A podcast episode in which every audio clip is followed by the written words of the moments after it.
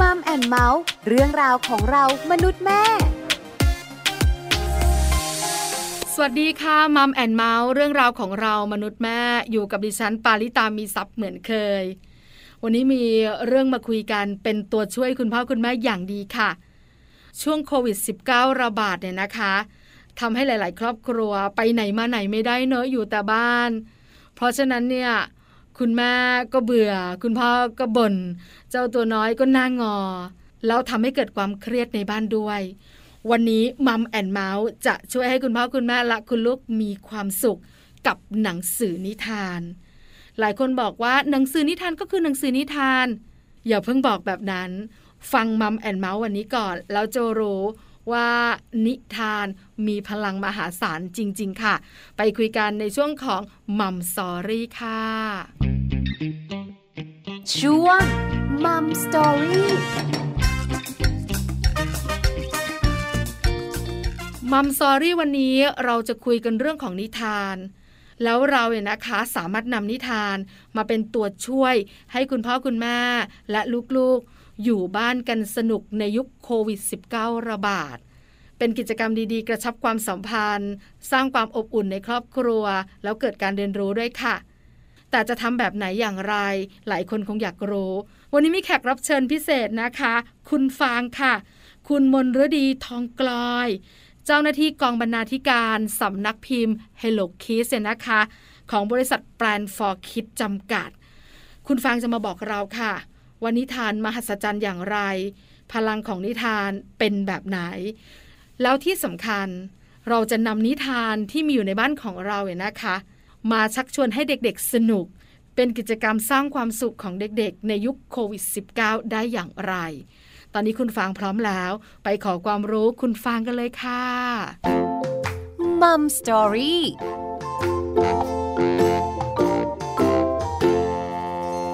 วัสดีค่ะคุณฟางค่ะสวัสดีค่ะแม่ปลาวันนี้มัมแอนเมาส์ขอความรู้คุณฟางหน่อยนะคะ เพราะว่าเจ้าตัวน้อย เด็กๆวัยอนุบาลประถมต้นเนี่ย อยู่บ้านกันเยอะโควิด -19 ระบาดไปไหนไม่ได้ แม่ ๆ ก็จะมีกิจกรรมกับคุณฟังขาในการที่จะให้เด็กๆไม่เบื่อ แล้วก็เกิดการเรียนรู้เมื่ออยู่ที่บ้าน แต่คุณแม่หลายท่านก็บ่นนะว่ากิจกรรมทำหมดละ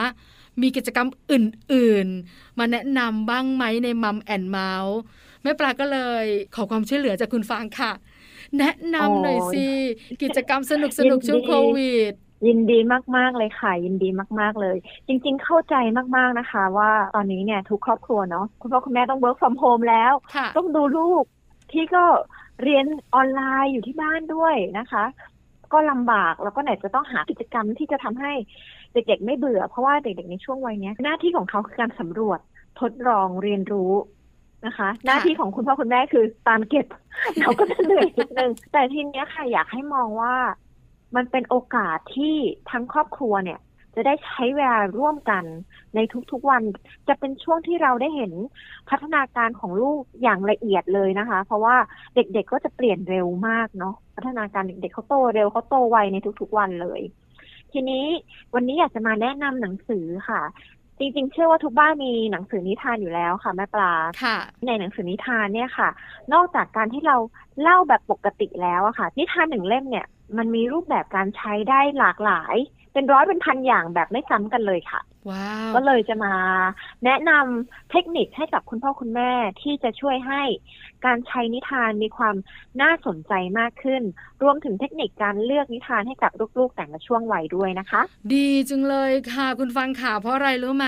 เพราะคุณแม่แม่นะคะ ก็จะบอกว่าหนังสือนิทานหนึ่งเล่ม พอฉันเล่าจบก็วางไว้พออีกหนึ่งเล่มมาฉันเล่าจบก็วางไว้ เป็นเรื่องปกติค่ะ เพราะว่าจริงๆเนี่ยเทคนิคการใช้นิทานนะคะเราสามารถหาข้อมูลเหล่านี้เพิ่มเติมได้ หรือเราสามารถสร้างสรรค์ใช้ไอเดียของเราอะค่ะทำต่อยอดเพิ่มเติมได้เห็นว่าพี่ฟางก็จะมาจุดประกายนิดเดียว เท่านั้นแหละ ทุกคนก็จะแบบอ๋อเข้าใจเก็ตไอเดียแล้วแต่เดี๋ยวก่อนอื่นอยากจะแนะนำการเลือกหนังสือนิทานให้กับ ลูกแต่ละช่วงวัยก่อน ได้ค่ะ วันนี้นะคะ คุณแม่ๆจะได้กิจกรรมใหม่ ๆ โดยการใช้หนังสือทำให้ลูกอยู่บ้านช่วงโควิด -19 แล้วสนุกเกิดการเรียนรู้ คุณฟังขาการเลือกหนังสือแต่ละช่วงวัยก็สำคัญ เพราะว่าหนังสือแต่ละเล่มก็เหมาะกับเด็กแต่ละวัยใช่ไหมคะ ใช่ค่ะ คือจะบอกว่าช่วงวัยเด็กเนี่ยโดยเฉพาะปฐมวัยเนี่ยแรกเกิดถึงหกปีเนี่ยเป็นช่วงที่เด็กโตไวกันมาก ๆ เป็นช่วงที่ เติบโตไวที่สุดของในช่วงชีวิตมนุษย์แล้วค่ะ ทีนี้ทำให้เรามีการแบ่งในช่วงอายุต่างๆ อย่างเช่น เด็กแรกเกิดถึงหนึ่งขวบอย่างเงี้ยเนี่ยเขาเป็นวัยทารกคือเขาเล็กมากๆเลย ฉะนั้นเนี่ยความสนใจของเขาก็คือ oral stage มันคือใช้การดูด ใช้การจับใช้การดึงอย่างเงี้ยค่ะค่ะ หนังสือที่เหมาะกับเขาจึงควรเป็นหนังสือ อย่างเช่นหนังสือผ้า หนังสือนุ่มนิ่มทำจากวัสดุปลอดสารพิษ หรือถ้าเป็นหนังสือที่เป็นกระดาษก็ควรจะเป็นบอร์ดบุ๊กในลักษณะที่มีความแข็ง เพื่อให้เขาสามารถหยิบจับแล้วก็ไม่ชำรุดได้นะคะ เหมาะสำหรับเด็กวัยแรกเกิดถึงหนึ่งปีโดยที่ไม่ได้เน้นในเรื่องว่าจะต้องเป็นเรื่องราวขนาดนั้น อาจจะเป็นแค่ภาพสีสันสดใส โดยเฉพาะในเด็กแรกเกิดถึงในช่วงสามถึงสี่เดือนแรกอะค่ะ สีที่เขาจะมองเห็นดีที่สุดคือขาวดำนะคะ ซึ่ง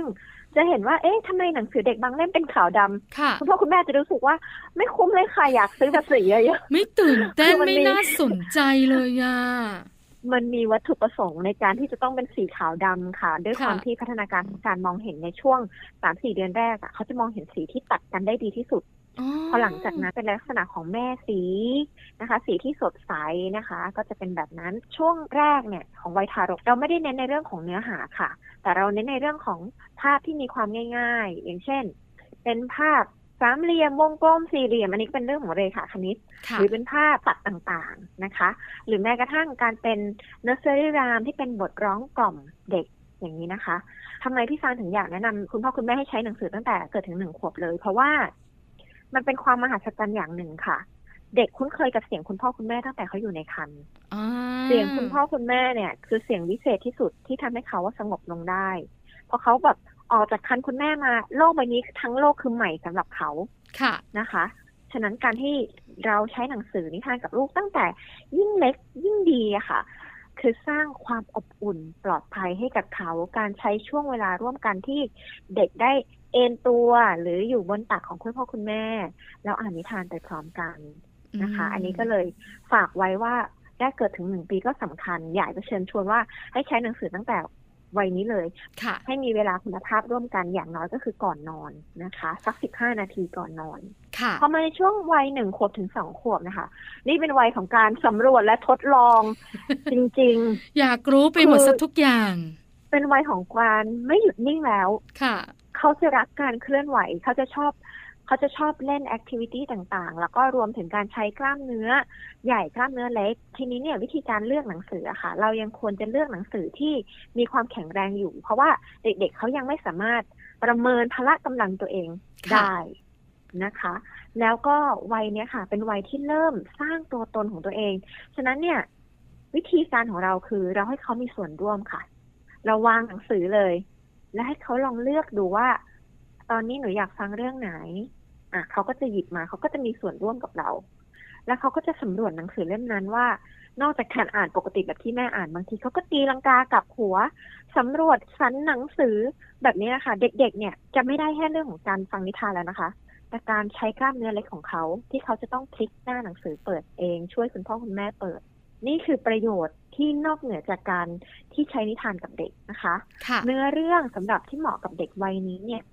ยังเป็นเรื่องที่ง่าย ๆ เช่นเป็นคำกรอนสั้นๆ ง่าย ๆนะคะ ยังได้อยู่ เพราะว่าเด็กวัยนี้เขาจะเริ่มใช้ภาษาเริ่มพูดเป็นคำๆแล้วค่ะนะคะ แล้วเขาก็จะเริ่มจดจำเรื่องราวต่างๆนะคะ ในหนังสือได้ อย่างเช่น อันนี้คือแบบเรื่องจริงเลยคือ ลูกชายพี่ฟังตอนเนี้ยหนึ่งขวบสองเดือน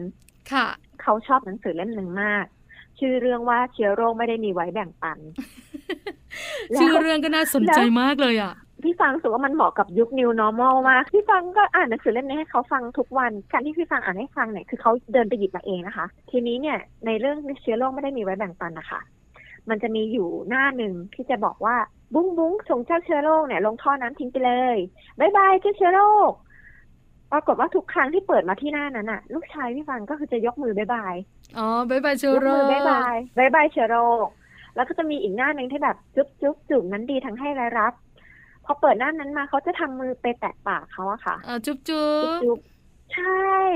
ใช่นี่คือแสดงว่าเรื่องของทักษะทางสมองของเด็กอะค่ะ คือเขาจำได้นะเขามีปฏิสัมพันธ์กับหนังสือ เป็นการใช้หนังสือที่แบบเป็นเชิง interactive คือทั้งเด็กพ่อแม่ แล้วก็หนังสือเนี่ย ทำงานร่วมกันนะคะเราก็รู้สึกว่าอ๋อโอเค หนังสือเล่มนี้เหมาะกับลูกของเรา แล้วก็มีหนังสืออีกชุดหนึ่งที่ลูกก็จะชอบมากนั่นก็คือชุดลูกลิงของพี่ตุ๊ปปองอ๋อคุณลุงตุ๊ปปองของเด็กๆใช่คุณลุงตุ๊ปปองต้องบอกว่าเป็นนักเขียนเด็กที่เป็นอัจฉริยะในการเขียนนิทานเด็กจริงๆอะค่ะค่ะ ลักษณะของพี่ปองเขาจะเป็นคำกรอนแบบ กรหัวเดียว ก็คือลงท้ายด้วยสระเดียวกัน เวลาอ่านเราเหมือนร้องเพลงเลยอะลูกลิงปั่นจากกระยานสนุกสนานปั่นตามพ่อไป มาเจอกระต่ายดีดาลูกลิงชวนว่าไปด้วยกันไหม กระต่ายยิ้มพยักหน้าชูหางเก่าว่าอะไปสิไป เนี่ยค่ะ อันนี้ไม่ได้อ่านหนังสืออยู่นะ อันนี้คือคุณแม่จำได้เพราะว่าอ่านทุกวัน อ่านบ่อยมาก อ่านบ่อยมาก คืออย่างเงี้ยค่ะพี่ฟังก็เลยมองว่า หนังสือแบบเนี้ยมันจะเข้าถึงเด็กง่าย ๆ มันเหมาะกับวัยของเด็กจริงๆ โดยเฉพาะในช่วงหนึ่งถึงสองขวบหนึ่งถึงสามขวบจริงๆหนึ่งถึงสามขวบคือได้เลย ก่อนที่จะเข้าอนุบาล น่าสนใจนะ คุณฟังที่เล่าให้ฟังเนี่ย เพราะว่าคุณแม่คุณพ่อหลาย ๆ ท่านเนี่ยไม่ได้เข้าใจลึกซึ้งนัก หรือบางท่านก็อาจจะไม่มีความรู้ นิทานก็คือนิทาน ก็ซื้อนิทานมาจะวัยไหนฉันก็ซื้อนิทานมา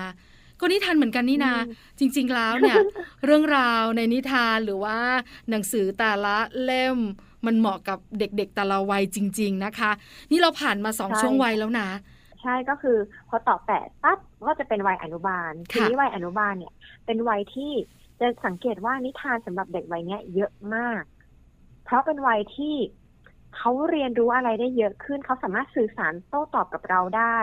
เขาสามารถมีจินตนาการได้ เขาสามารถสมมุติสิ่งของต่างๆ รอบตัวเขาอะค่ะ ให้มีชีวิตได้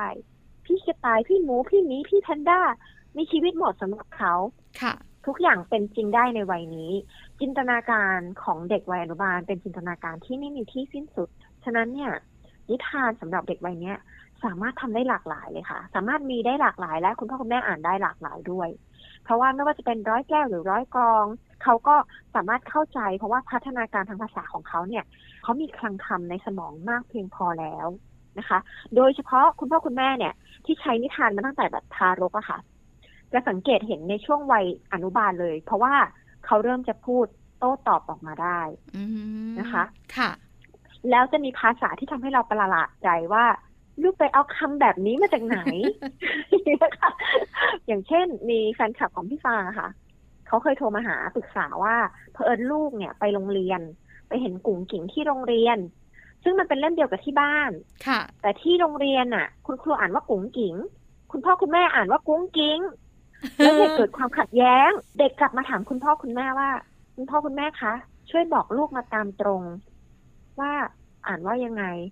คือเฮ้ยคำว่า ช่วยบอกลูกมาตามตรงอะ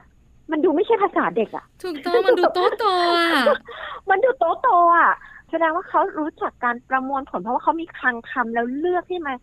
หยิบใช้ได้ จากการที่เขาฟังนิทานมาตั้งแต่เด็กๆ หรือฟังผู้ใหญ่พูดคุยกันหรือการที่เขาได้รับการส่งเสริมทางด้านภาษามามาก เขามีคลังคำพอที่จะมาประมวลผลเป็นคำของเขาเองได้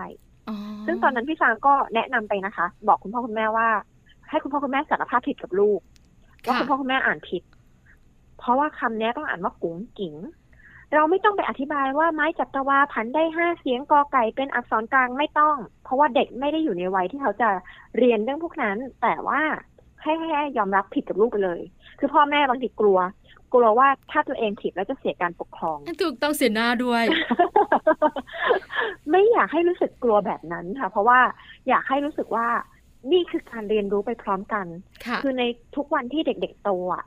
เราก็เรียนรู้ที่จะเป็นพ่อแม่ในทุกๆวันเหมือนกัน ฉะนั้นเนี่ย อะไรที่เราทำผิดเราก็กล้าที่จะยอมรับผิด แล้วกล้าแก้ไข เขาจะได้เห็นตัวอย่างว่า อ๋อ ถ้าทำผิดไม่เป็นไร เรากล้ายอมรับผิด เราแก้ไขได้ ไม่มีอะไรที่ต้องกังวล เขาเกิดความอุ่นใจแล้วเชื่อใจ ในมุมมองของพี่ฟังนะ พ่อแม่ลูกอะค่ะ เราเดินไปพร้อมกัน เราไม่ใช่แบบ ปกครองลูก อันนั้นคือปกครองในบทบาทของผู้ปกครองดูแลเรื่องความปลอดภัย แต่ในเรื่องของการเรียนรู้ เราเรียนรู้ไปพร้อมกัน เราคือช่วยเหลือเขาอยู่ข้างๆ เพราะเด็กๆทุกคนมีศักยภาพในการเรียนรู้ด้วยตัวเอง หนังสือในเด็กวัยอนุบาลนะคะ คือจะมีสองประเด็นหลักๆ ที่อยากจะแนะนำคือประเด็นเรื่องของนิทานที่เป็นเกี่ยวกับจินตนาการไปเลยอ๋อเหนือธรรมชาติฟ้าดวงดาวใช่ เป็นจินตนาการไปเลยนะคะ กับนิทานที่เกี่ยวกับเรื่องของกิจวัตรประจำวันของเขา เกี่ยวกับเรื่องของการที่เขาจะดูแลตัวเองได้ เกี่ยวกับเรื่องของสังคมแวดล้อมของเขา เช่น อย่างกุ้งกิ่งชุดส่งเสริมสุขนิสัย ซึ่งเป็นชุดแรกที่พี่ฟังเขียนนะคะก็มีปวดฟันหัวเหม็นท้องผูกตัวมอมนะคะ แบบนี้ก็เป็นเรื่องของการที่เด็กๆจะต้องดูแลสุขอนามัยของตัวเอง รู้จักแปลงฟันรู้จัก รับประทานผักจะได้ขับถ่ายง่ายนะคะ หรือแม้กระทั่งการดูแลอาบน้ำสระผมนะคะ อันนี้ก็จะเป็นเรื่องให้เด็กๆดูแลตัวเองได้ ถ้าอย่างพวกจินตนาการเนี่ยก็คือนางฟ้าเทวดาอะไรทั้งหลายอย่างนี้ได้เลย แล้วก็อีกเสียงหนึ่งที่สำคัญนะคะ ของเด็กๆวัยนี้ คือเขาสามารถมีส่วนร่วมในการเลือกหนังสือนิทานได้นะคะ สมัยก่อนนะพี่ฟังมักจะเชียร์ทุกคนว่าพาลูกไปร้านหนังสือนะคะ ให้ลูกได้เลือกหนังสือนิทานเอง แต่ด้วยสถานการณ์ตอนนี้เนาะอันนี้ก็เป็นประโยชน์ของเทคโนโลยีเนาะถ้าสมมติคุณพ่อคุณแม่เนี่ยจะสั่งนิทานสักเรื่องหนึ่งอะ เข้าไปดูในเว็บไซต์แล้ว ส่วนใหญ่อะค่ะ เดี๋ยวนี้เขาก็จะมีแบบเนื้อหาภายในให้ดูแล้วสามารถร่วมกันเลือกกับลูกได้ค่ะ เล่มนี้นะ มันเป็นเรื่องแบบนี้หนูสนใจไหมถ้าสนใจเดี๋ยวแม่จะสั่งมา เนี่ยจะเป็นสิ่งที่ทำให้เด็กอะฝึกเรื่องของ EF ฝึกเรื่องของการตัดสินใจ ฝึกเรื่องของความคิดยืดหยุ่น ฝึกเรื่องของการ ยั้งคิดไตร่ตรอง เอ๊ะ เรื่องนี้เรามีหรือยัง เอ๊ะ เรื่องนี้เราสนใจไหมทำไมเราถึงสนใจ เวลาคุณพ่อคุณแม่ตั้งคำถามกับลูกอะค่ะ พยายามตั้งเป็นคำถามปลายเปิดคำถามปลายเปิดก็คือ เด็กตอบอะไรก็ได้ ค่ะ ที่ไม่ใช่แบบ ใช่หรือไม่ใช่อย่างเงี้ยค่ะจะหนูหนูชอบเรื่องนี้ไหมอ่าชอบ ชอบเพราะอะไร เพราะอะไรเนี่ยค่ะ เป็นการให้เด็กเนี่ย เปิดโอกาสว่าถ้าเขาสะท้อนความคิดของตัวเอง เดี๋ยวนี้มีนิทานหลากหลายเยอะมากค่ะ อยากส่งเสริมลูกทางด้านไหนอย่าง EF Executive Function ที่ตอนนี้ดังมาก เรื่องของทักษะสมองเนาะก็มีนิทานที่เป็นชุดเนี้ยออกมาโดยเฉพาะนะคะ หรือจะเป็นเรื่องเกี่ยวกับการดูแลตัวเอง เรื่องเกี่ยวกับเชื้อโรค ก็มีนิทานชุดนี้ออกมาโดยเฉพาะเชื่อว่าหลาย ๆสำนักพิมพ์อะเขาจะจัดเป็นกลุ่มที่ทำให้คุณพ่อคุณแม่ สามารถเลือกซื้อหาได้ง่าย แล้วก็ได้นิทานอย่างที่ต้องการจริง ๆ ทีนี้วิธีการเลือกเนี่ย นอกจากเลือกจากเนื้อหาของนิทานแล้ว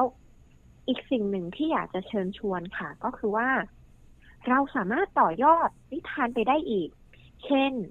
อันนี้เป็นชุดหนึ่งที่พี่ฟังเขียนแล้วพี่ฟังก็รู้สึกว่ามันน่าจะเหมาะกับสถานการณ์ตอนนี้นะคะ นั่นก็คือกุ้งกิ่งชุดสนุกกับสเต็มค่ะ เอ๊ะสเต็มคืออะไร ค่ะ สเต็มเนี่ย ส่วนใหญ่ที่โรงเรียนเนี่ยจะเข้าใจรู้จัก แต่ว่าถ้าคุณพ่อคุณแม่เนี่ย เอ๊ะ สเต็มคืออะไร สเต็มมันคือการผสมกันของ S T E M สี่ศาสตร์ที่เกี่ยวกับคณิตและวิทยาศาสตร์ค่ะ S ก็คือ science วิทยาศาสตร์ T คือเทคโนโลยี E คือวิศวกรรมศาสตร์ engineering แล้วก็ M คือ mathematics คณิตศาสตร์ ทีนี้เนี่ยทำไมพี่ฟังถึงบอกว่า เอ๊ะ ชุดนี้เอาไปต่อยอดได้นะคะ เพราะว่าในนิทานชุดนี้ค่ะ มันจะมีการให้เด็กๆ ได้ทำการทดลอง ลงมือทำด้วยตนเองนะฮะอย่างเช่นเดี๋ยวพี่ฟังยกตัวอย่างมาสักหนึ่งเล่มอย่างเช่น กุ้งกิ่งสนุกกับแม่เหล็กอย่างเงี้ยค่ะ ในเรื่องเขาก็จะมีเรื่องของการที่กุ้งกิ่งเนี่ยเขาเล่นเกมตกปลากับเพื่อน และปรากฏว่าตัวหนีบเนี่ยมันหายไป เขากับเพื่อนก็เลยจะต้องไปตามหาว่ามันมีอันไหนที่มาใช้ทดแทนได้บ้าง อันไหนที่มันดูดกับแม่เหล็กได้บ้างนั่นคือการทดลองพออ่านนิทานจบ เราสามารถที่จะแบบ ในบ้านของเราอะมีอะไรที่เป็นแม่เหล็กบ้าง ในบ้านของเรามีอะไรที่ดูดติดได้บ้าง เช่น ตู้เย็นใช่ไหมคะ เราจะมีแบบหลาย ๆ บ้านก็จะมีแบบแม่เหล็กที่ติดตู้เย็นใช่แมกเนตใช่ซึ่งอันนี้คือเป็นการต่อยอดจากนิทาน นิทานจบกิจกรรมไม่จบ ซึ่งจริงๆอะค่ะพี่ฟางจะบอกเสมอว่านิทานอะถ้ามันตั้งอยู่เฉยๆอะมันไม่มีประโยชน์เลยนะคะค่ะมันจะมีประโยชน์ทันทีเมื่อคุณพ่อคุณแม่ หยิบมาใช้กับลูก คือคุณพ่อคุณแม่เข้าใจว่า บางทีเออเอาไปลูกก็ไม่อ่าน ใช่ค่ะ เพราะว่าหน้าที่อ่านคือหน้าที่เราค่ะ หน้าที่อ่านคือหน้าที่ของคุณพ่อคุณแม่ค่ะ แล้วก็นอกจากการอ่านนิทานแล้วอะค่ะ อ่านนิทานกับเล่านิทานก็ไม่เหมือนกันค่ะแม่ปลาค่ะ อ่านนิทานเราอ่านตามเนื้อเรื่องเลยที่คนเขียนเขียนเป๊ะๆเลย ตามนั้น เล่านิทานเราสามารถเล่าพลิกแพลงอาจจะเก็บโครงเรื่องไว้ ขึ้นต้นเหมือนกันระหว่างเรื่องเหมือนกันจบเหมือนกัน แต่เล่าเป็นภาษาของเราเองทำให้สร้างความหลากหลาย แล้วก็เด็กๆเขาก็จะรู้ว่าอ๋อจริง ๆ นิทานมันก็เล่าได้หลายแบบอย่างเด็กๆวัยอนุบาลอะ สิ่งที่มหัศจรรย์มากคือ วันหนึ่งเนี่ยเขาเล่ากลับมาได้นะคะ ค่ะเขาสามารถจำนิทานได้ ไม่ได้แปลว่าเขาอ่านออก แต่เขาจำนิทานในลักษณะของความจำเหมือนเหมือนเราจำรูปภาพ มันจะเป็นการเรียนรู้ภาษาแบบ whole language ซึ่ง การเรียนรู้แบบนี้เนี่ย เด็กเขาไม่ได้เรียนแบบ ก็ไกสระอุสระอีอ่านว่าอะไรอย่างนี้นะคะ แต่เขาจะจำว่าคำเนี้ยทุกครั้งเลยแม่จะอ่านว่ากุ๋งกิ๋งแต่เขาอะไม่รู้ว่านี่คือการผสมกันระหว่างกอไก่สระอุไม่จะจะวางงองูไม่รู้ พอคุณฟังพูดแบบนี้อะคุณแม่หลายคนคิดภาพออก ว่าลูกตัวเองอะยังไม่ได้แบบว่ากออากากออากา แต่ทำไม คำบางคำที่มันยาก ลูกรู้ว่ามันคือคำอะไร มันเป็นแบบนี้นี่เองจะบอกว่ามันคือความมหัศจรรย์ของสมองเด็กนะคะ เพราะว่าในช่วงปฐมวัยแรกเกิดถึงหกปีแรกเนี่ย เซลล์สมองเขาอะจะแตกออกมาเชื่อมกันมากที่สุดในช่วงวัยนี้ เพราะหลังจากหกปีเนี่ยจะคงที่ แล้วพอเป็นผู้ใหญ่ก็จะเริ่มทดถอยลง แบบวัยพวกเราเนี่ยเริ่มลดลงแล้วนะ แต่เซลล์เส้นใยที่แตกออกมาเชื่อมกันนะคะ มันเกิดจากการที่เขาได้หยิบได้จับการใช้กล้ามเนื้อเล็ก การได้ฟังได้อ่าน ได้รับรู้สิ่งต่างๆ คือเป็นวัยแห่งการเรียนรู้จริง ๆ มันคือวัยทองของชีวิตในช่วงหกปีแรก ฉะนั้นเนี่ยค่ะ ก็เลยจะบอกคุณพ่อคุณแม่ว่า พอเราอ่านหนังสือสักเล่มหนึ่งอะวันหนึ่งอะสมมุติว่าเออเรารู้ เราชวนลูกให้ลูกเป็นคนอ่านก็ได้นะ เอ๊ะวันนี้น้องฟิล์มจะเล่า นิทานเรื่องนี้ให้คุณแม่ฟังได้ไหมนะอะแล้วก็มาชวนลูกอ่านต่างจำผิดจำถูกไม่เป็นไร แต่เด็กเขาได้เรียนรู้การฟังประมวลผลจำแล้วเปล่งออกมาพูดเป็นผู้ถ่ายทอด เนี่ยค่ะ คือกระบวนการของการใช้นิทาน ค่ะ ฉะนั้นเนี่ย นิทานก็เลยจะแตกต่างจากของเล่นชนิดอื่นๆนิทานเป็นทั้งสื่อการเรียนรู้เป็นทั้งของเล่น เป็นทั้งเครื่องมือ คือสำหรับที่ฟังเนี่ย นิทานคือสิ่งที่ต้องใช้ร่วมกันในครอบครัวเสมอ เรื่องนี้ก็เลยจะฝากไว้ว่าเออเนี่ยมันมันมีประโยชน์อย่างนี้ หรือแม้กระทั่งการต่อยอดนิทานเพิ่มเติมค่ะ สมมติว่าคุณพ่อคุณแม่ และเด็กๆ ชอบนิทานเรื่องนี้มาก หรือว่าชอบตัวละครตัวนี้มาก เราสามารถต่อยอดโดยที่ วันนี้เรามาแต่งนิทานด้วยกันไหมคะเราจะใช้ตัวละครไหนหรือว่าอาจจะเอาตุ๊กตาตัวโปรดที่เด็กๆชอบ เอามาเป็นตัวละครในนิทาน แต่งร่วมกันอะคุณแม่ก็จดบันทึกคำพูดของเด็กๆ แล้วก็ร้อยเรียงเป็นนิทานที่มีเรื่องเดียวในโลก ค่ะ เป็นนิทานที่ไม่มีตีพิมพ์ที่ไหน เพราะว่าสร้างการเองในครอบครัวทำนิทานเสร็จแล้วเดี๋ยวเรามาวาดรูปด้วยกันไหมคะ วาดรูปประกอบนิทานเรื่องนี้ อาจจะเป็นรูปสักหนึ่งแผ่นสองแผ่นได้ ทีเนี้ย มันเป็นการต่อยอดจากนิทาน มันยังมีกิจกรรมที่สามารถพลิกแพลงจากจินตนาการที่คุณพ่อคุณแม่สามารถ เติมลงไปได้ด้วย นี่ก็เลยเป็นสิ่งที่ที่อยากฝากเอาไว้ค่ะ เพราะว่าเข้าใจว่า ตอนเนี้ยคุณพ่อคุณแม่หลาย ๆ บ้านหมดมุกแล้วนะหมดมุกแล้วนะคะแม่ปาใช่ค่ะคุณฟังแล้วเพราะฉะนั้นเนี่ยกลับมาที่ตู้หนังสือตัวเองเราก็หยิบหนังสือนิทาน ถ้าบ้านไหนนะคะ มีหนังสือนิทานที่หลากหลาย แล้วหนังสือนิทานสามารถต่อยอดได้ หรือคุณพ่อคุณแม่สามารถ นำนิทานที่ลูกๆชอบเนี่ยมาต่อยอดแบบที่คุณฟังแนะนำก็ได้ด้วย ได้ประโยชน์ได้สนุกอยู่บ้านไม่เบื่อด้วยที่สำคัญเนี่ยเด็กๆ จะได้พักจากการเรียนออนไลน์แบบสบายๆบ้าง แล้วก็ส่งเสริมกระบวนการคิดนะคุณฟังเนาะใช่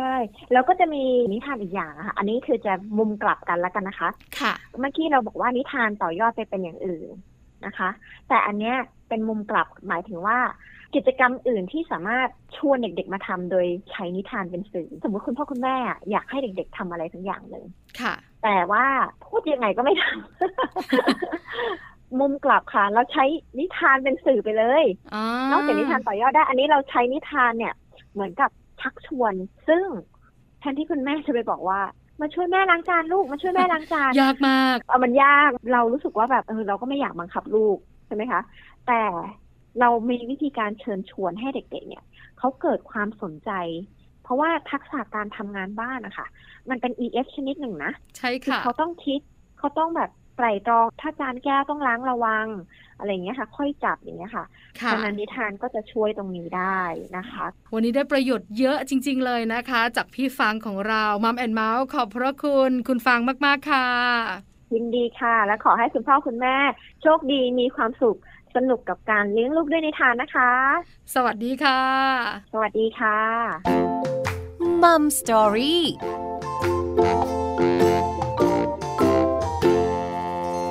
ขอบคุณคุณฟางค่ะ คุณมนฤดีทองกลอยนะคะ เจ้าหน้าที่กองบรรณาธิการสำนักพิมพ์ Hello Kids ค่ะ ของบริษัท Plan for Kids จำกัดนั่นเอง